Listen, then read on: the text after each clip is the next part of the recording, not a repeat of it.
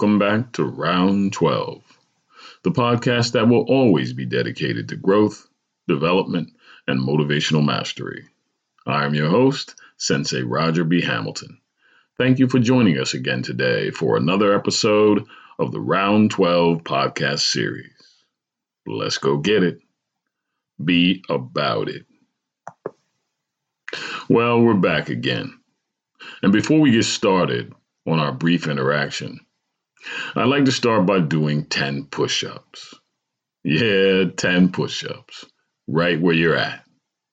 No offense if you don't do them with me, but mad props if you are of the mind that your body is still yours and your motivation is still high.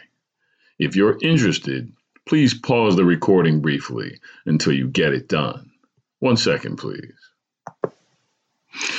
Okay, that's it. I did mine. Were, were you willing to do yours? Were you spontaneous enough, crazy enough, and motivated enough to experience your body for a minute? If you were, cool. If you weren't, no offense. But there's a bigger point here.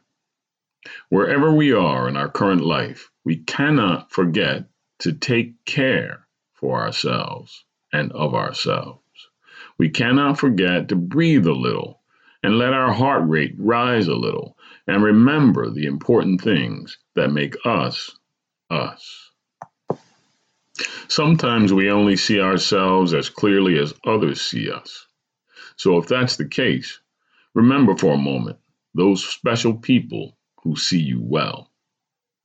From the time you were very little, you've had people who have smiled you into smiling, talked you into talking, sung you into singing, loved you into loving.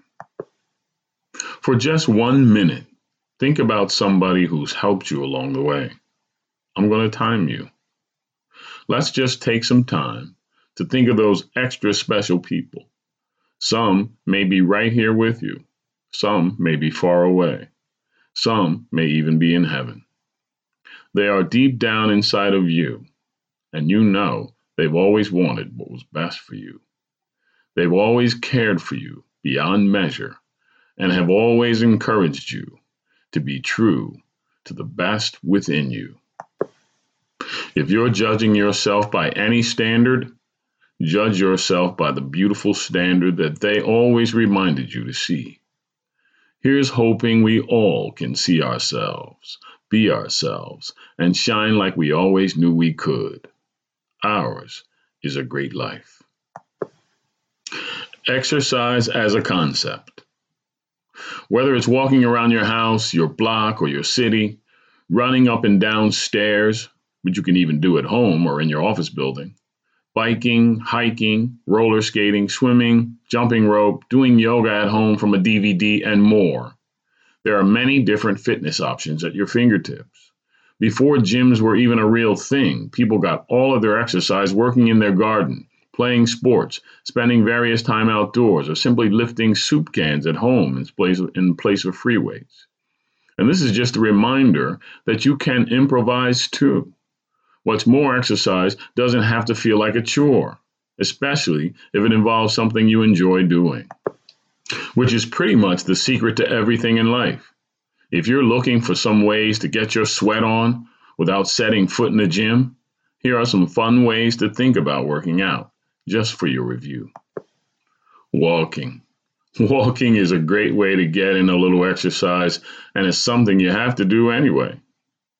A power 10 minute workout.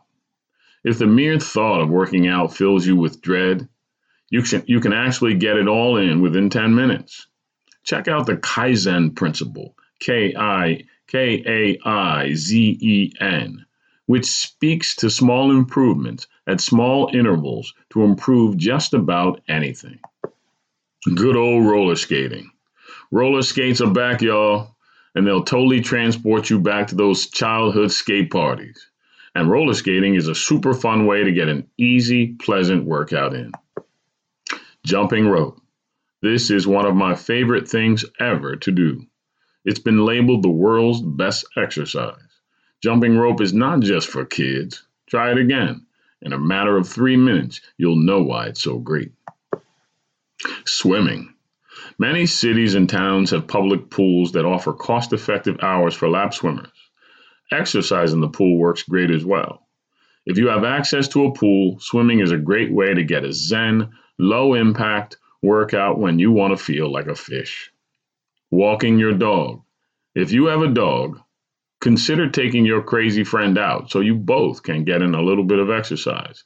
If you don't have a dog, most rescues and shelters rely on volunteers to walk their dogs. Find a shelter near you and ask how you can help. It's a contributory win win situation. Take the stairs. Worth mentioning again. Getting in a workout can be as easy as taking the stairs. If it's safe to do so, opt for the stairs instead of the elevator at your office or apartment. Bike riding or cycling classes.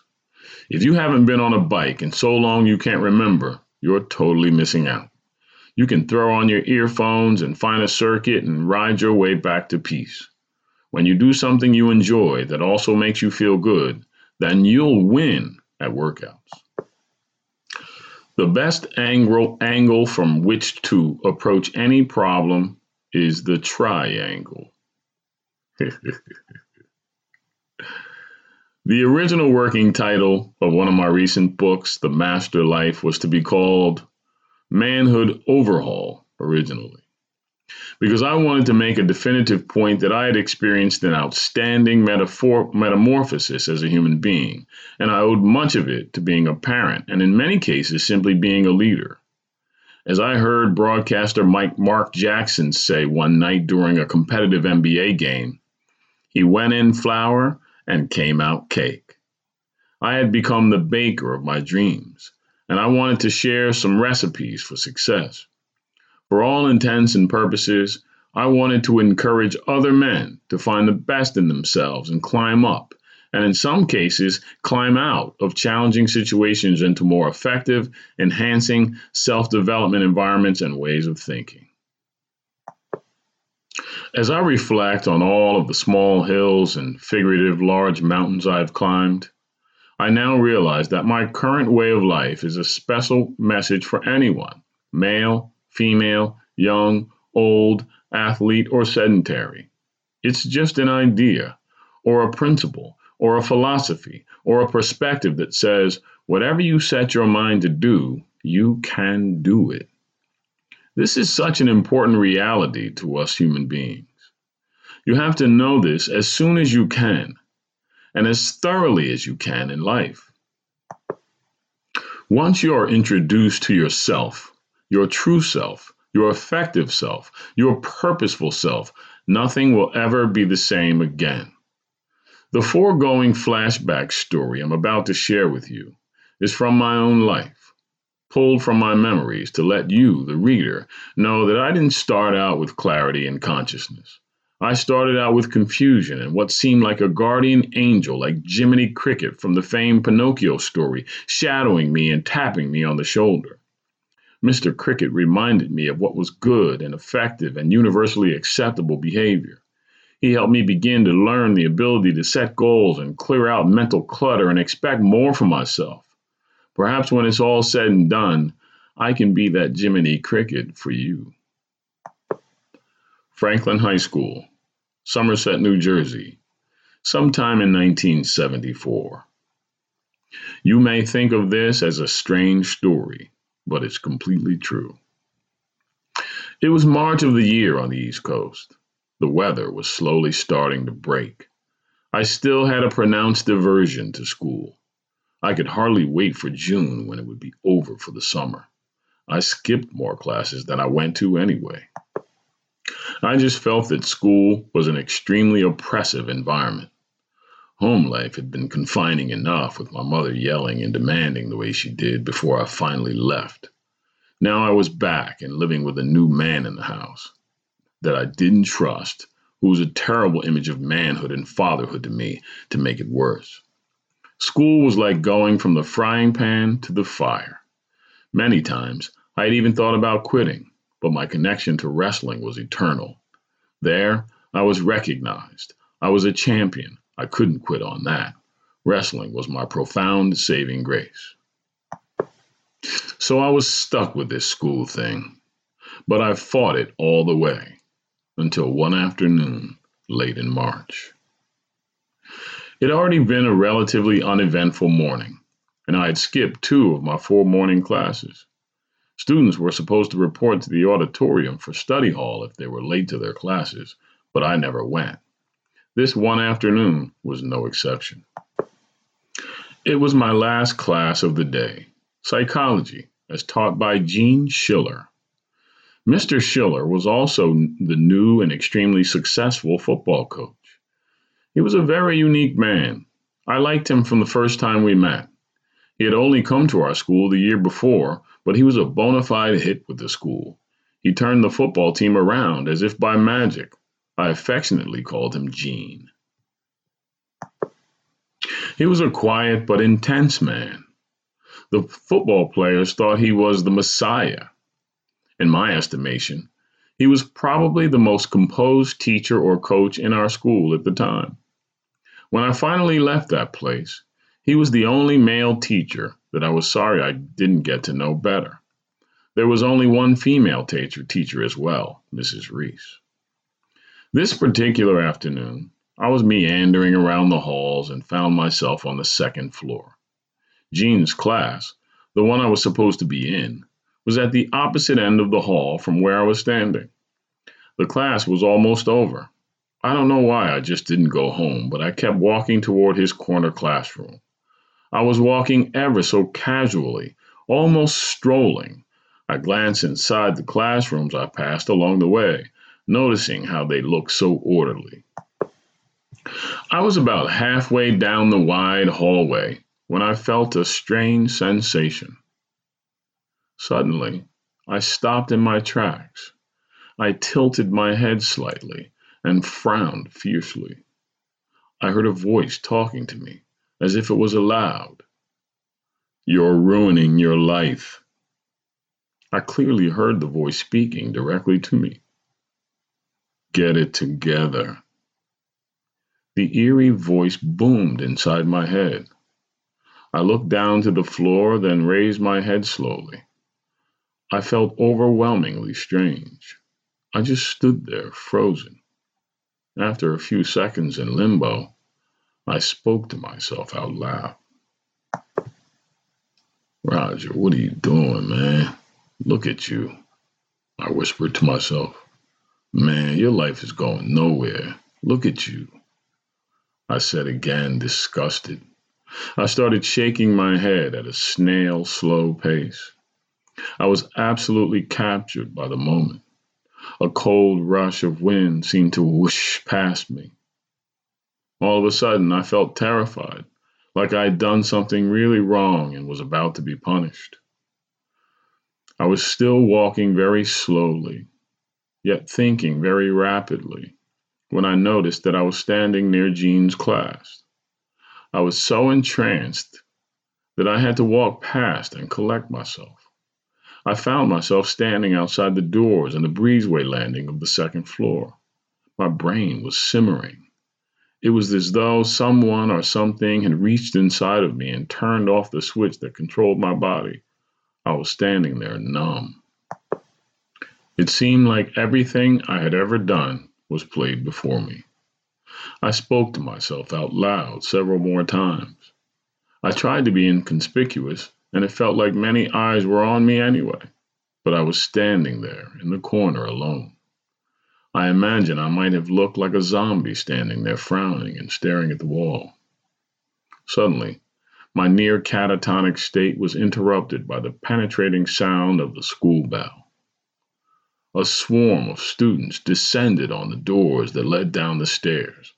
I still had not snapped out of it when I walked into the active hallway. I still had that fierce frown on my face. I continued space walking through the stream of passing students. Suddenly, Gene walked to the edge of his classroom and stood there in the doorway. I looked up, frowning, as though I had just heard something familiar but couldn't place it. Gene and I made quiet eye contact. I am certain that I looked very confused. We both paused for a few seconds. Suddenly, Gene asked quietly, Are you ready now? I simply tilted my head. My eyes widened. How could he know? I thought. Gene looked at me with the tenderest, kindest eyes I had ever seen from a male teacher. So are you ready to get it together now? He asked again.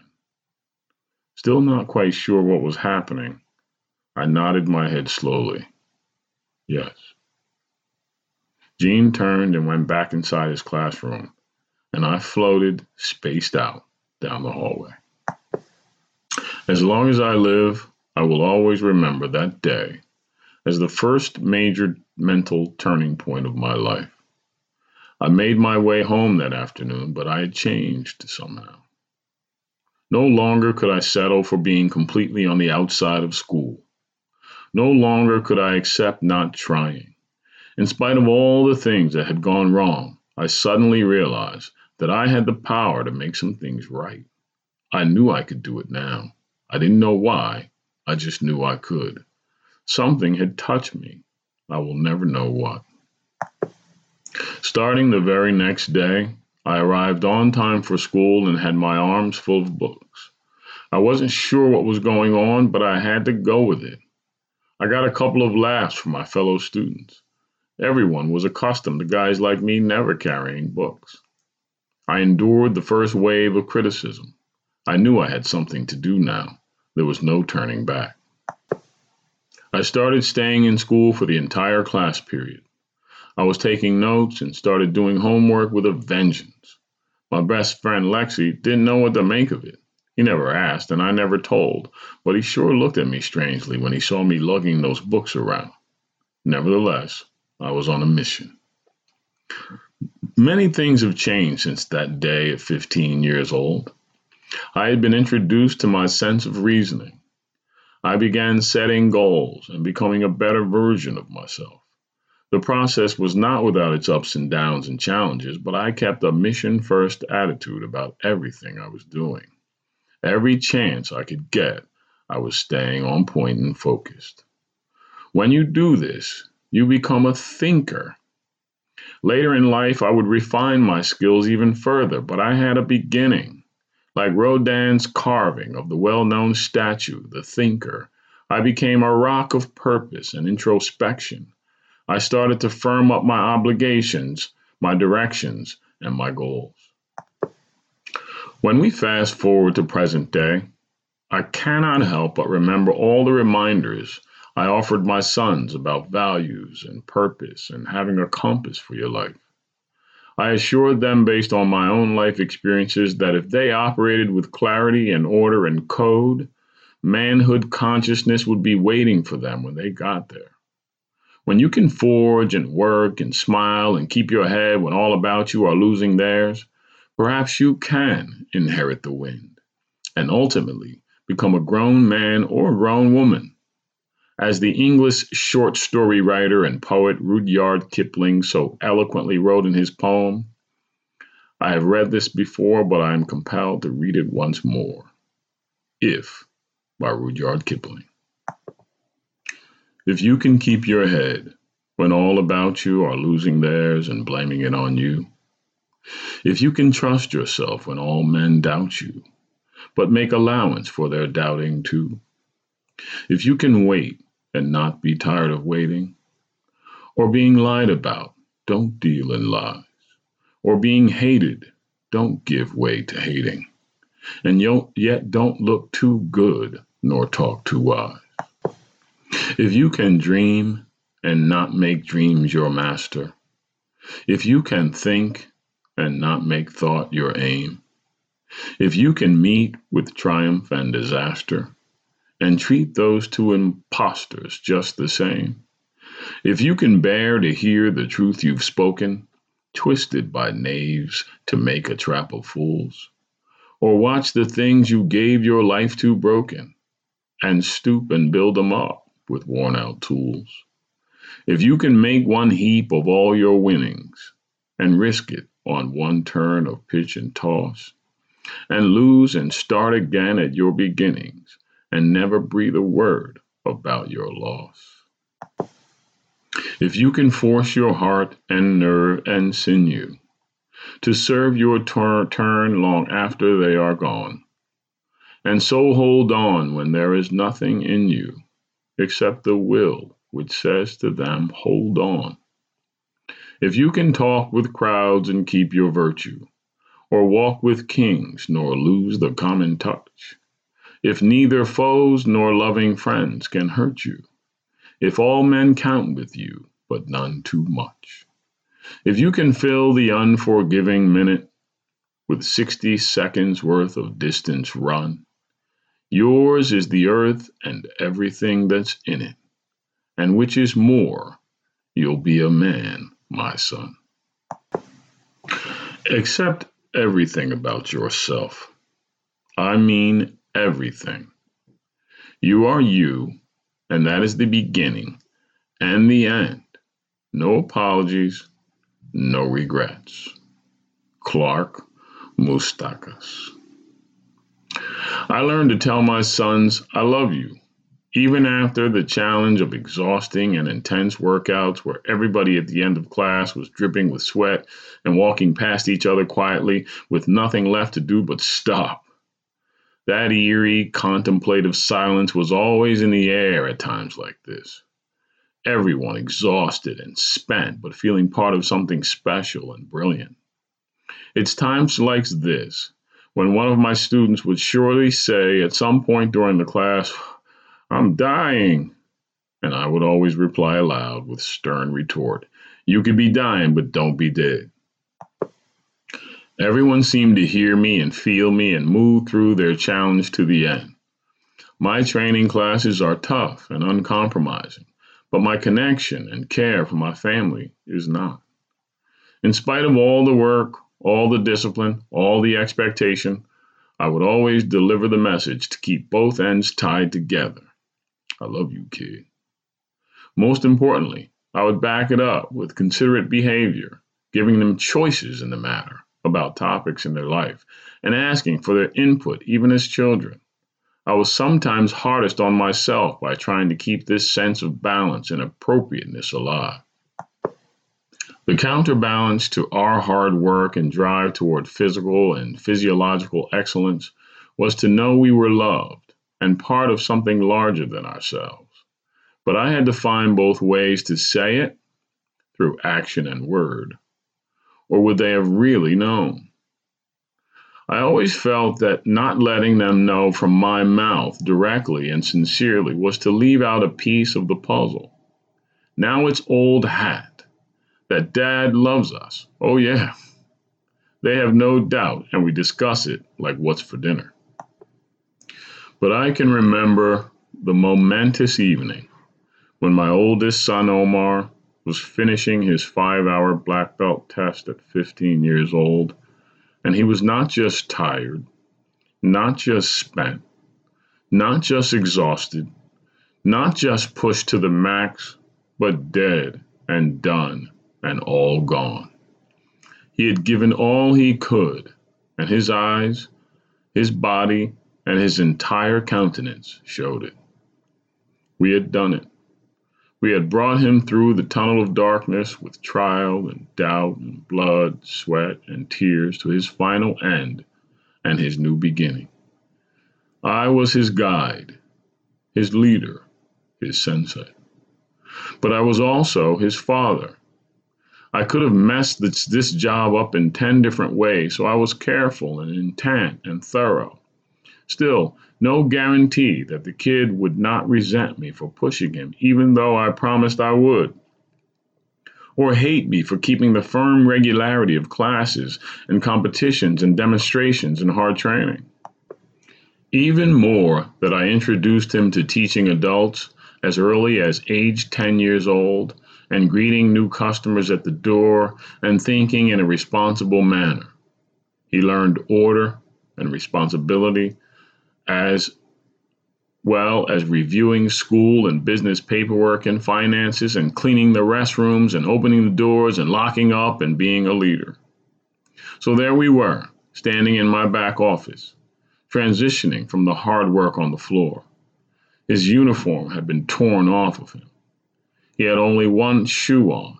His hands were hurting. One was bleeding, and he was standing still, exhausted. I walked into the room, full of contemplation and emotion and super heightened senses as well. This was my son, my baby, my man, my student. We both seemed to spin at exactly the same moment facing each other from opposite sides of the room. The quiet was so loud it enveloped us in the room. As if connected to something universally spiritual and divine, suddenly, Omar's eyes welled up with tears. The tears were so big they looked like bubbles in his eyes, and he looked silently and piercingly at me. There was still no sound in the room. I continued looking directly back at him, and the silence was gently, honestly, and lovingly broken. Thank you, Dad, he whispered, with a strangled and reaching voice of respect and appreciation and history.